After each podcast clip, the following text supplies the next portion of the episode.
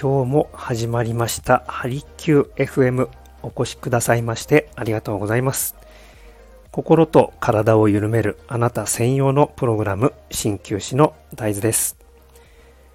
普段はレンタルサロンを活用した出張型の鍼灸治療を行っております。この番組は専門用語を使わずに、なるべくわかりやすく東洋医学のものの見方、考え方などについてお伝えしていきます。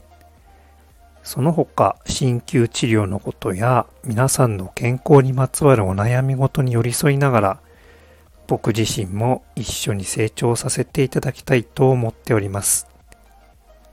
誰もが自分らしく輝けるようなライフスタイルを送るためのヒントにつながれば幸いです。食欲が落ちていたのがここ最近ですね、ようやく戻ってきました。皆さんはどうでしょうか？いかがお過ごしでしょうか？この前ですね、ちょうど患者さんとお食事の話になって、その方まだ若いんですが、男性でお弁当を自分で作って持って行っているというお話を聞きましたね。いやー、びっくりしました。ね、若い人はやっぱりこう今特に自分のね健康とか、やっぱりこう僕らの時、若い時とだいぶ感覚が違うのかなって思いました。もうここ最近ですもんね。ここ年中何年か、食の安全とかが、叫ばれておりますが、皆さんはどのように食と向き合っていらっしゃいますでしょうか？はい、そんな中、今日の一針ですね。食事を作ると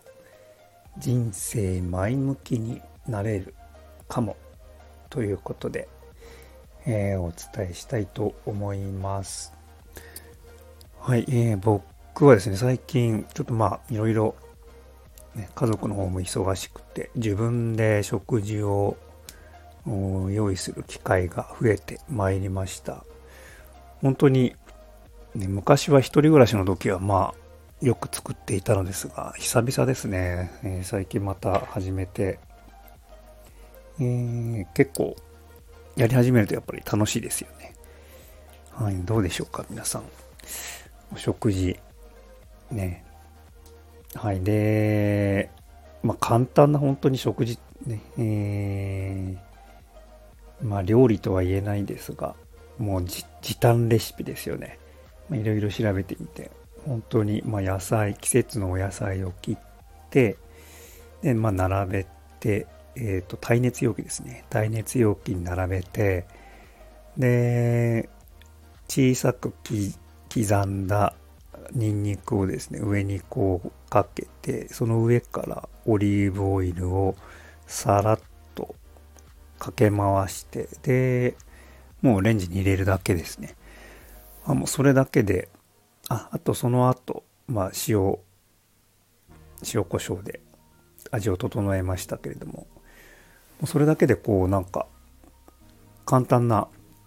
なんて言うんでしょう、バーニャカウダ風な、お野菜料理がもうすぐ出来上がって、これはしかも楽しかったですね。ね、体にもいいし、何より楽しいっていうのはいいですよね。この自分でね、生きるために必要な、行為ですよね、この料理っていうのはね。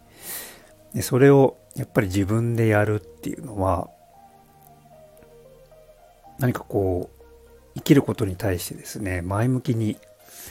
なれるっていうのが、実感できました。やっぱりこう誰かにやってもらうというよりも、自分でなんとかマネージメントするっていうのは本当にね、とても人間として積極的な行為ですよね。これをねすることによって結構ですね、気持ちかなり前向きになれると思いますので、皆さんどうでしょうか。まあね、普段からされている方はもうお気づきだとは思いますけれども、そんな風に思いましたので、今回シェアをさせていただきました。はい、それでは今日のお話が少しでも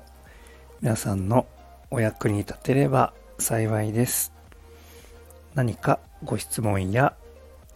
ご相談などございましたら、お気軽にお問い合わせいただければと思います。